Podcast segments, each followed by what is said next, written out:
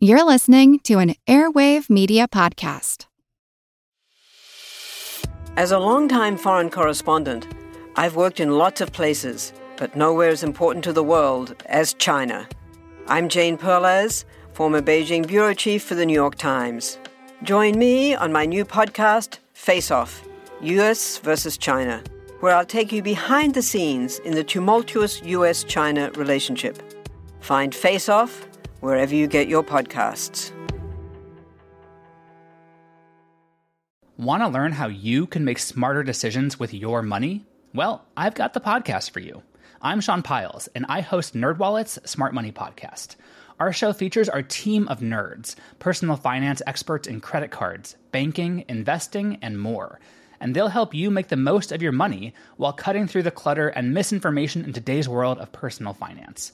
You'll get clarity on strategies to help you build your wealth, invest wisely, shop for financial products, and plan for major life events. Listen to NerdWallet's Smart Money Podcast wherever you get your podcasts.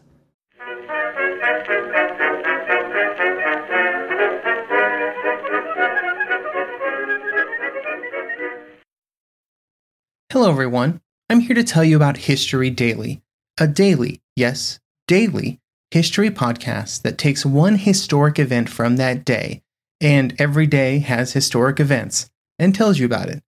History Daily takes you back in time every weekday and is hosted by Lindsey Graham and co produced by award winning podcasters Airship and Noiser. Some of the topics are well known. I'll give you one guess for what was covered on the most recent December 7th episode, but some will almost certainly surprise you. Coming up on this episode are two episodes that were pulled from History Daily's back catalog. The first covers the end of the Battle of Stalingrad, and the second, the liberation of Auschwitz. A few others that they have available that you might be interested in are an episode on the Beer Hall Putsch from 1923 and Franco's entry into Barcelona during the Spanish Civil War. There are also a whole host of other episodes on a wide range of events throughout the entire scope of history. So, for your listening pleasure, here are two preview episodes, and be sure to find History Daily wherever you get your podcasts.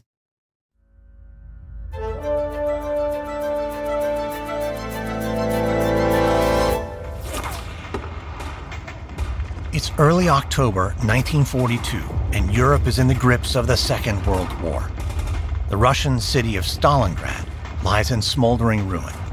For over two months, the opposing armies of the Soviet Union and Nazi Germany have been locked in a fierce battle over control of Stalingrad. Now, this once elegant city on the banks of the River Volga has become a desolate hellscape of rubble and twisted metal. On the top floor of a bombed out apartment building, Vasily Zaitsev, a Soviet sniper, quietly and calmly surveys the wreckage through his rifle's sight. A bitterly cold wind blows in from the north, whipping up ash and snow. Through gaps in the swirling fog, Vasily catches glimpses of the demolished city, the charred remains of a schoolhouse, a frozen fountain, rows of houses reduced to crumbling brick facades. Vasily cocks his rifle. Somewhere out there, lurking, is a German super sniper who's been terrorizing the Soviets for days.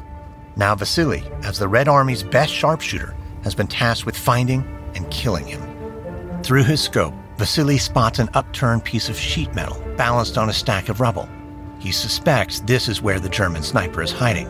But before he shoots and gives away his own position, Vasily needs to be certain. He tugs on the communication rope. From a different vantage point, Vasily's comrade, a man named Kulikov, feels the rope being pulled.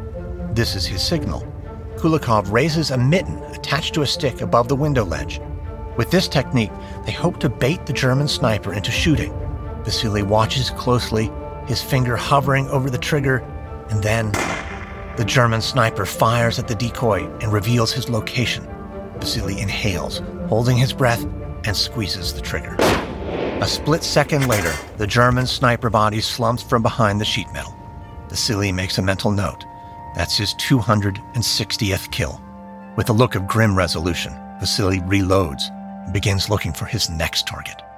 Between August and November of 1942, the forces of Nazi Germany lay waste to Stalingrad, where Vasily and his fellow Soviet soldiers fight bitterly and desperately to repel the onslaught. By mid November, the Germans have almost vanquished the Soviet force, and for Germany's dictator Adolf Hitler, victory seems within reach. But between November and February, victory will give way to calamity. The tide of the Battle of Stalingrad will turn, and the Soviets will emerge victorious. Hitler will be humiliated, and Nazi Germany will spend the rest of the war struggling to repair the damage it incurred at the Battle of Stalingrad, which ended on February 2, 1943.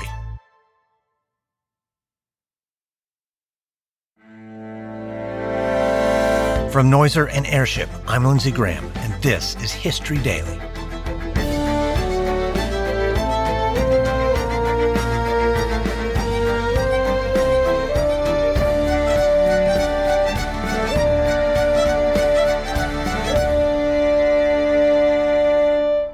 History is made every day. On this podcast, every day, we tell the true stories of the people and events that shaped our world. Today is February 2nd, the German defeat at Stalingrad. It's the summer of 1942, six months before the Battle of Stalingrad comes to an end. At this stage in the war, Nazi Germany finds itself in a strong position. The German army, or Wehrmacht, has conquered huge tracts of territory in the Ukraine, Belarus, and the Baltic regions. Meanwhile, German submarines, known as U boats, are inflicting heavy damages on Allied ships in the Battle of the Atlantic, giving the Axis powers of Germany and Italy the upper hand. Encouraged by these developments, Adolf Hitler turns to the Eastern Front. Following a failed invasion of Moscow in the summer of 1941, Hitler has decided to focus instead on the southern part of Russia. One city in particular has caught Hitler's eye. Stalingrad is an industrial city on the banks of the River Volga. Its riverside location makes it an important shipping hub connecting western and eastern regions of the country. Stalingrad also contains several factories providing artillery for the Soviet army. Capturing Stalingrad makes good tactical sense. But the main reason Hitler wants to take Stalingrad is less pragmatic and more symbolic. By conquering the city that bears the name of his greatest adversary, Joseph Stalin, Hitler would be inflicting tremendous humiliation on the Soviet leader. So while Stalin and his generals are anticipating Germany to attempt another invasion of Moscow, a massive ground unit of the Wehrmacht, the German Sixth Army, has instead marched across the grassy plains of southwest Russia. By late August, they have Stalingrad surrounded. In the city, Civilians crowd around radios, anxiously listening to news bulletins. They have been monitoring the German advance for weeks. Soviet generals sent troops to slow the enemy's march towards Stalingrad, but the German Sixth Army is simply too powerful. The Soviet troops are no match for the 250,000 German infantrymen, supported by more than 500 panzer tanks. Though they are outnumbered by almost 100,000 men, the Soviet generals are determined to repel the invading force. General Vasily Chuikov is the commander of the 62nd Army, the division of the Red Army tasked with defending Stalingrad, and he knows the stakes. He declares, We will defend the city whatever the cost. On August 23rd, an air raid siren penetrates the late summer afternoon. Civilians dive under kitchen tables. School teachers usher children beneath desks. The city's dogs begin to collectively whimper. And although he knew about the impending attack, Stalin refused to evacuate Stalingrad's 400,000 civilians. He believes their presence will motivate his soldiers defending the city. Then, at around 3 p.m., the first bombs drop. From garrisons set around the perimeter of Stalingrad, the Luftwaffe, the German Air Force, deploy a seemingly endless wave of large Heinkel aircraft and smaller Stuka dive bombers. In the first 48 hours, the Luftwaffe flies approximately 1,600 sorties, dropping over 1,000 tons of bombs on Stalingrad, considerably more than London suffered at the height of the Blitz, the German bombing campaign against the United Kingdom. The destruction is unprecedented, as is the civilian loss of life. It's estimated that 40,000 people die in the initial attack. By the time the last bomb drops, Stalingrad has been reduced to rubble and embers. The Germans form a defensive ring around Stalingrad, preventing supplies or reinforcements from reaching the city. The commander of the German Sixth Army, General Friedrich Paulus, is a meticulous military tactician, and so far his assault is going according to plan. Once the bombardment is over, the German cavalry and infantry divisions enter the city. While Luftwaffe planes swoop and dive and spit bullets at enemy artillery units, wave after wave of Panzer tanks roll in to eliminate any survivors. By September 12th, two and a half weeks since the siege began, only 20,000 Soviet soldiers remain, leaving many civilians to fend for themselves. Children are forced to dig trenches and repair fortifications. Mothers and wives wield anti aircraft guns, refusing to leave their posts even as the German panzers bear down on them. Eventually, the Soviets fall back and base themselves in apartments and houses, sometimes fighting hand to hand to defend the city from the Germans. In spite of being outnumbered, the Soviets mount a heroic defense. But the German Sixth Army continues their advance. By mid November, they've managed to take control of 90% of Stalingrad. Three quarters of the Soviet army is dead, and those who remain have been pushed back to a small strip of land on the west bank of the Volga River. A full Soviet defeat seems inevitable. Stalingrad itself has become a scorched wasteland. In the words of one German officer, Stalingrad is no longer a town. Animals flee this hell. The hardest stones cannot bear it for long. Only men endure. But soon the Germans will be put to the test. The Russian winter is about to arrive, bringing terrible conditions for which the German army is not prepared. And by the time the first frost sets in, the Soviet generals will already be planning their counterattack.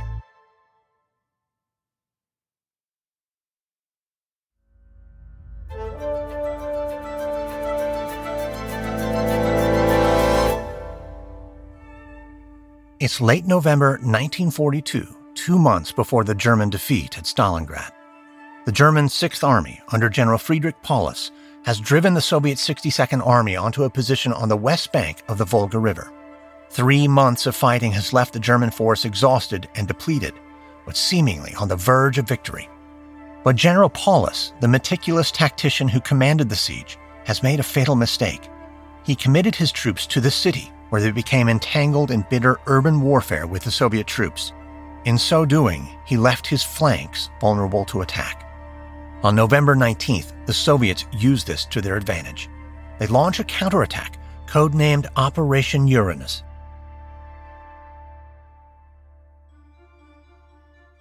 In a pincer move, two Red Army units attack the Germans' northern and southern flanks. The Red Army units quickly overpower the small German divisions defending the flanks and then spread out, encircling the city until they link up on November 23rd. Their pincer movement seals 300,000 German and Axis soldiers inside Stalingrad in a small portion of the city that would become known as the Stalingrad Cauldron. Suddenly, the German Sixth Army finds itself trapped inside a demolished city with no way out. With insufficient clothing and dwindling provisions, the onset of a harsh Russian winter could prove disastrous. The question becomes whether or not the trapped Sixth Army should attempt to break out from the cauldron or surrender. General Paulus insists that he lacks both the personnel and the equipment to successfully fight his way out. To even attempt it would be suicidal, he thinks. But Adolf Hitler disagrees. Hitler's desire to conquer Stalingrad has always been rooted in his personal rivalry with Stalin. Now that the invasion has failed, the German Fuhrer needs to find a way to spin this disaster into a tale of German heroism. So he orders Paulus to attempt a breakout of Stalingrad, despite the odds. From the comfort of his Austrian mountain retreat, Hitler consults with the head of the Luftwaffe, his loyal servant Hermann Goering. Goering wants to please Hitler. So instead of offering sound military advice, he reassures the Fuhrer that the Luftwaffe's planes will save the day. Goering insists that he can provide the trapped soldiers with all the supplies they need, flying planes over the Soviet barricades and airdropping food, fuel, and ammunition. But both Goering and Hitler underestimate the task at hand. The Sixth Army is slowly starving. They would require 700 tons of supplies every day in order to survive. Repelled by the winter weather and Soviet anti aircraft guns, the Luftwaffe is only able to provide 85 tons a day. On December 23rd, the airdrop mission is abandoned. General Paulus knows that surrender is the only option, but Hitler forbids it, saying that the longer the Sixth Army holds out, the better it is for the German war effort because it draws away the Russian division from the front. But as winter conditions worsen and starvation and disease spread, the German generals trapped in Stalingrad will be forced to make a difficult choice defy Hitler's orders or die a slow and agonizing death.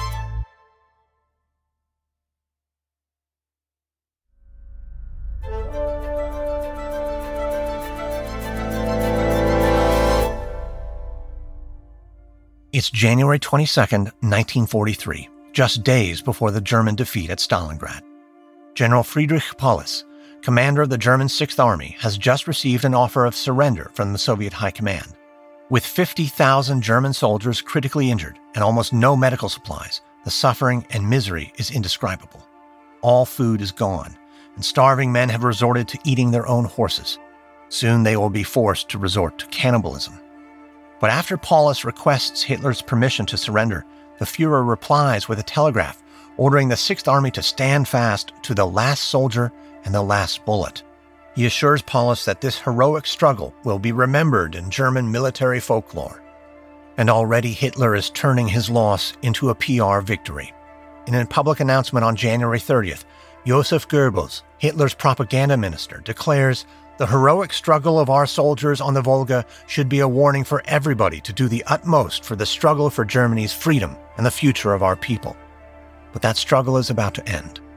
On January 31st, Soviet forces storm into General Paulus's headquarters in a ruined Stalingrad department store. Paulus will later deny surrendering, but there is no doubt he accepts his arrest without resistance. Two days later, the last of the German generals admits defeat on February 2nd, 1943, the Battle of Stalingrad comes to an end. Of the 300,000 soldiers who were trapped in the cauldron, only 90,000 remain. They are all arrested and marched to Soviet prison camps. Only 5,000 will survive the rest of the war. The Battle of Stalingrad was the bloodiest of World War II, claiming nearly 2 million lives. It is remembered as the worst defeat in German military history and the turning point of the war. Shortly after, Joseph Goebbels will make his famous speech at the Berlin Sportpalast, in which he announces that the tide of the war is turning against Germany, and that the German people must now adopt total war, a policy in which every civilian resource is used in the conflict. But even after resorting to total war, Hitler's military will never recover from the defeat at Stalingrad. Hundreds of thousands of men are dead or captured. The great German military machine will falter and its forces will be driven into retreat. Hitler will take his own life, and Nazi Germany will surrender. This downfall began when the momentum shifted and the Germans faced defeat at the Battle of Stalingrad, which came to an end on February 2, 1943.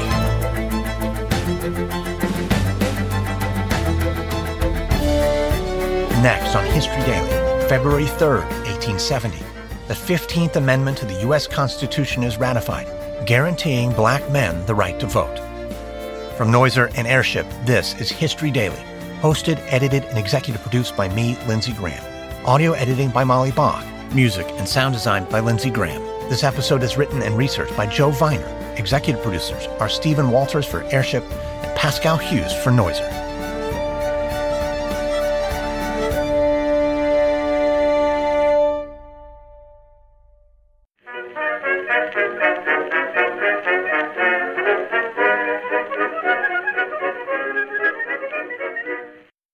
eBay Motors is here for the ride. Remember when you first saw the potential? And then through some elbow grease, fresh installs, and a whole lot of love, you transformed 100,000 miles and a body full of rust into a drive that's all your own? With over 122 million parts for your number one ride or die, you can make sure your ride stays running smoothly. Brake kits, LED headlights, exhaust kits, turbochargers, bumpers, whatever your baby needs, eBay Motors has it. And with eBay Guaranteed Fit, it's guaranteed to fit your ride the first time, every time, or your money back. Plus, at these prices, you're burning rubber, not cash. Keep your ride or die alive at ebaymotors.com. Eligible items only, exclusions apply.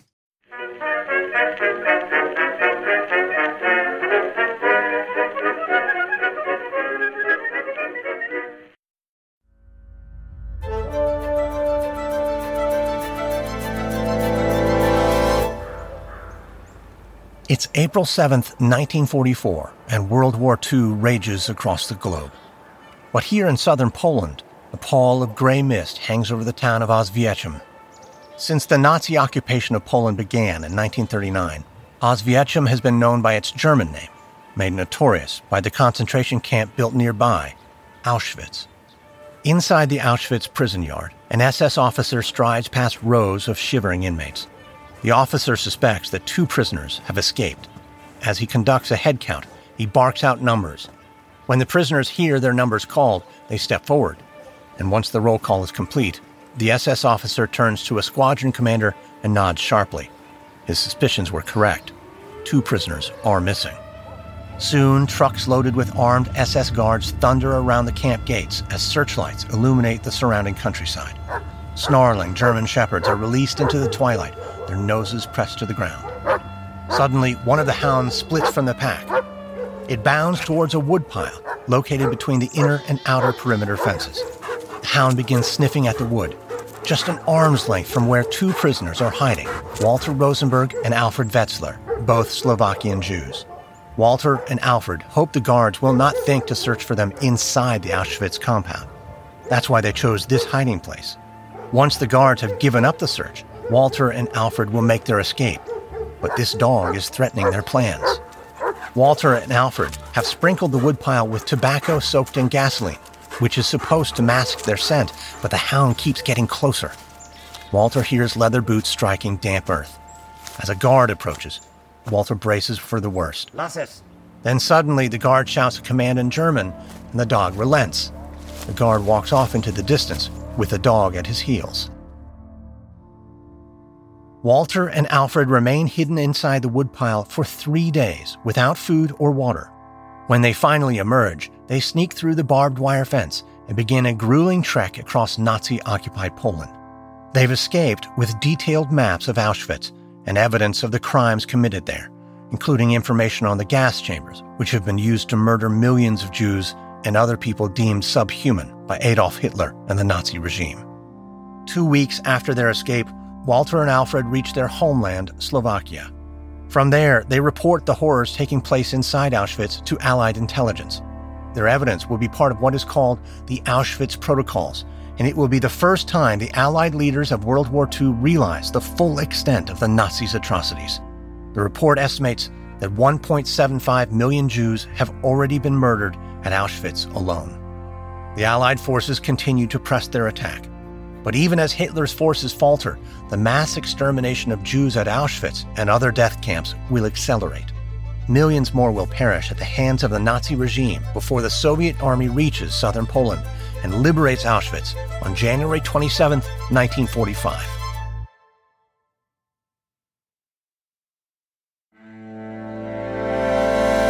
From Noiser and Airship, I'm Lindsey Graham, and this is History Daily.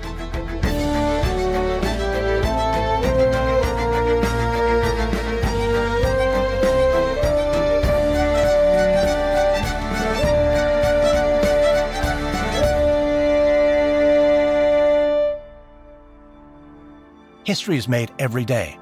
On this podcast, every day, we tell the true stories of the people and events that shaped our world. Today is January 27th, the liberation of Auschwitz.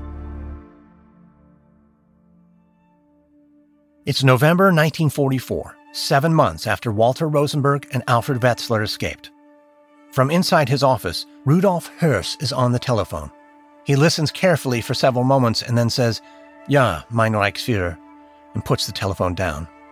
Höss is an SS officer and commandant of the Auschwitz concentration camp. Quiet and mild mannered, Höss is more reminiscent of a grocery store clerk than a high ranking Nazi. But during his tenure as commandant of Auschwitz, Höss has become one of the main architects of Hitler's final solution, the name given to the Nazis' efforts to exterminate the entirety of Europe's Jewish population. It was Höss who in 1941 introduced the use of Zyklon B in the camp's gas chamber, a deadly poison that can kill 2,000 victims in less than an hour. By murdering prisoners with Zyklon B, Höss turned this camp into the largest and deadliest of all Nazi concentration camps and earned himself the nickname the Devil of Auschwitz. Höss gets up from his work and strides up to the office window and peers outside. He absent mindedly fondles his wedding ring twisting it back and forth around his finger, an old habit. Beyond the window, row upon row of wooden and brick barracks fade into the distance. Tall watchtowers, barbed wire fences loom through the winter fog. Auschwitz is divided into one main camp and around 30 subcamps. The largest subcamp is Auschwitz II, or Birkenau, the extermination facility. It's at Birkenau that the majority of the killings take place within the Auschwitz complex. Here, along the barracks and outbuildings, concrete crematoriums incinerate the bodies of those murdered in the gas chambers. Höss surveys all of this with cold, unfeeling eyes. Since 1940, the Commandant has presided over daily operations of Auschwitz. Now, after speaking on the telephone with his boss, head of the SS, Heinrich Himmler, Höss has been ordered to destroy everything he has built. Victory in World War II is looking increasingly unlikely for Nazi Germany. The Allied forces of Britain, the United States, and the Soviet Union are sweeping across Europe from all directions, forcing the Nazis into a hasty retreat. With the prospect of defeat looming, the once tightly disciplined Nazi regime teeters on the brink of chaos. Hitler's response to his impending downfall is to accelerate the mass murder of Jews. Between May and July of 1944, after the successful Allied invasion of Western Europe, the Nazi controlled nation of Hungary sent 420,000 Jews to Auschwitz. Three quarters of them were killed on arrival. But other Nazi officials, Himmler included, see the direction the war is taking and have decided to attempt to put a halt to the genocide. It's unlikely that Himmler, who designed the infrastructure that enabled the Holocaust, has suddenly developed a guilty conscience. Rather, it's an act of cowardice. By going against Hitler's order and putting an end to the extermination of prisoners at Auschwitz, Himmler is perhaps hoping the conquering Allies will look upon him more favorably after the war. This is not the first time the Nazi High Command has exhibited self awareness of the scale of their monstrosities. Since 1942, when the final solution was first put into motion, there have been consistent attempts to obfuscate the death toll. Millions of bodies have been burned in crematoriums, leaving the sky above Auschwitz permanently choked with an acrid black smog. But following Himmler's command, Rudolf Höss has been ordered to halt the systematic slaughter of the camp's inmates and to physically dismantle all evidence that it ever took place. But the Nazi guards do not perform this intensely laborious work. Rather, it's the prisoners who are tasked with deconstructing the very machines in which their own families were murdered. Brick by brick, the inmates dismantle the crematoriums and gas chambers. Others exhume mass graves and burn the bodies before burying the ashes. By December, German intelligence is reporting that the Soviet Union's Red Army has assembled 2 million men along the frontier of Eastern Europe. With the bulk of Hitler's army occupied on the Western Front, fewer than half a million Nazi soldiers remain in the East. And when news of the Red Army's advance reaches Auschwitz, panic breaks out among the Nazi ranks. On January 17th, the camp's officials are given the order to flee. Rudolf Höss himself, fearing retribution if the Allies discover his true identity, disguises himself as a sailor and joins the German Navy under a false name. Among the fleeing Auschwitz officials is one of the most notorious of the Nazi criminals, the Angel of Death, Dr. Josef Mengele. From a laboratory within the camp, Mengele carried out horrifying human experiments on the prisoners, developing Nazi ideology's grotesque fascination with eugenics and racial purity.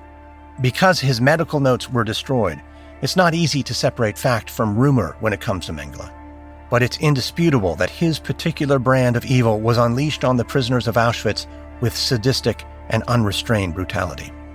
But Mengele is in retreat now. As he and the rest of the Auschwitz officials flee back into Germany, the question arises of what to do with the remaining inmates. The Red Army is now only days away from the camp. The war is already lost, and yet Hitler refuses to release hundreds of thousands of prisoners. The solution he comes up with will cost the lives of over a quarter of a million people.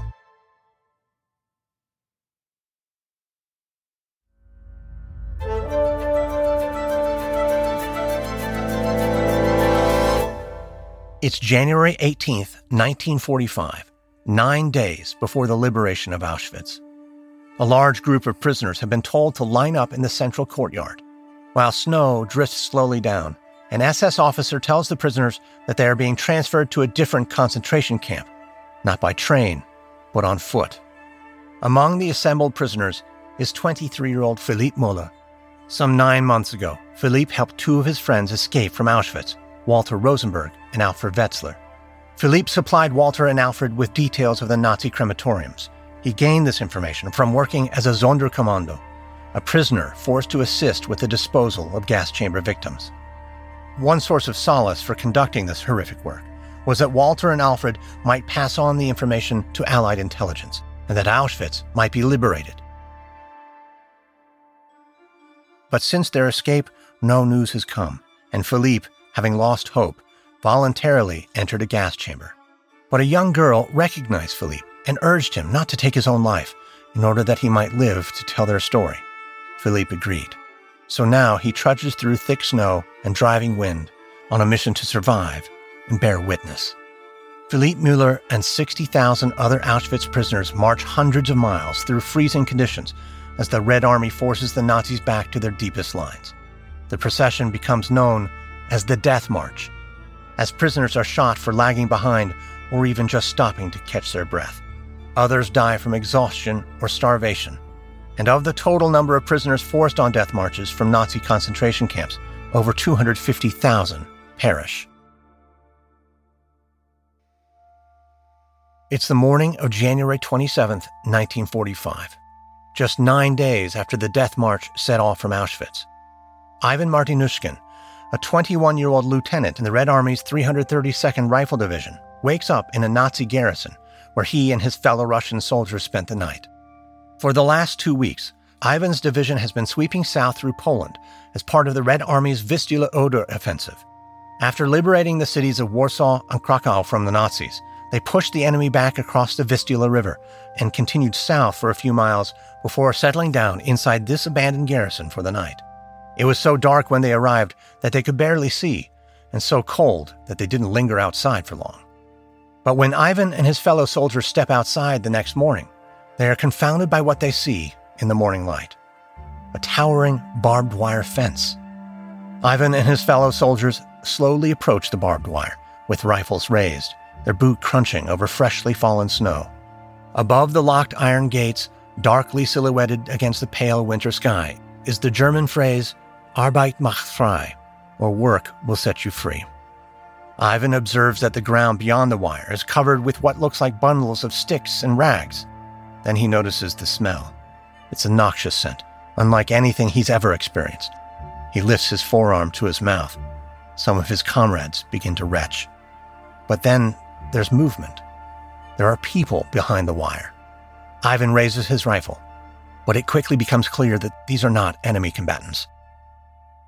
Slowly, cautiously, they emerge from wooden outhouses, their thin arms held aloft, their faces slate gray and filled with fear. It dawns on the Soviet soldiers what they've discovered. For the past several months, following the publication of a report about a concentration camp called Auschwitz, rumors have been circulating about Nazi abuses, including acts of genocide. Many were dismissive of the rumors. They were simply too horrifying to be true. Ivan lowers his weapon. He realizes that the bundles of sticks and rags are corpses, the few bodies the Nazis didn't manage to burn before they abandoned the camp. Soon, a Soviet T 34 tank bursts from the ranks and crashes through the barbed wire fence. Ivan and his comrades follow after. When the prisoners realize that these are Soviet soldiers, their fear subsides and they rush forward to greet their liberators, overwhelmed with relief. Only around 9,000 prisoners are left in Auschwitz when the Red Army arrives. Following their liberation, a medical tent is set up to attend to the survivors' dire health. Still, many will die of disease in the days that follow. And for the rest, once they have regained their strength, they will have to find their own way home. Approximately 1.3 million people were killed in Auschwitz between 1940 and 1945. Soon, word of this horrific statistic will make its way back to the leaders of the Allied forces, who, in the months and years following the war, will set their sights on tracking down those involved and bringing them to justice.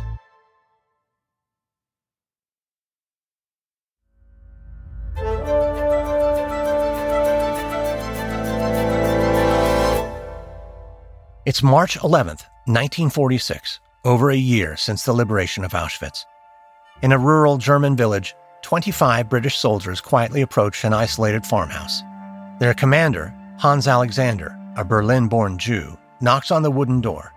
Moments later, it opens, revealing a haggard looking man in stained work clothes.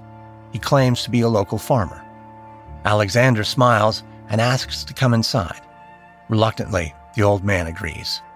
While sitting around the man's kitchen table, Alexander tells him they're looking for someone named Rudolf Höss, the former commandant of Auschwitz. Then Alexander explains that they have received intelligence suggesting Höss is hiding in the area. Man shrugs, claiming he's never heard of Höss. Alexander notices the man fiddling with his wedding ring, twisting it back and forth around his finger. An old habit, the man explains nervously. Alexander asks to see the man's wedding ring. At first, he refuses, but when one of Alexander's lieutenants offers to cut his finger off, the man agrees. Inscribed on the inside of the band is the man's name, Rudolf Höss. Höss will be arrested and later executed for crimes against humanity. At his trial, he confesses to the murder of 2.5 million people. Official estimates put the Auschwitz death toll lower than this, but the true number can never be known, as many prisoners' deaths went undocumented. Today, Auschwitz is visited by millions of people every year. But the site where the camp once stood is no longer a symbol of suffering or fear. The Auschwitz Birkenau Memorial and Museum now stands as a stark reminder that the greatest respect one can pay to the dead is to constantly strive to educate, to learn, and to remember the horror that was fully exposed when the camp was liberated on January 27, 1945. Next on History Daily, January 28, 1986. The Space Shuttle Challenger breaks apart 73 seconds into its flight, killing all seven astronauts on board. From Noiser and Airship, this is History Daily, hosted, edited, and executive produced by me, Lindsey Graham. Audio editing by Molly Bach. Music and sound design by Lindsey Graham. This episode is written and researched by Joe Viner. Executive producers are Stephen Walters for Airship Pascal Hughes for Noiser.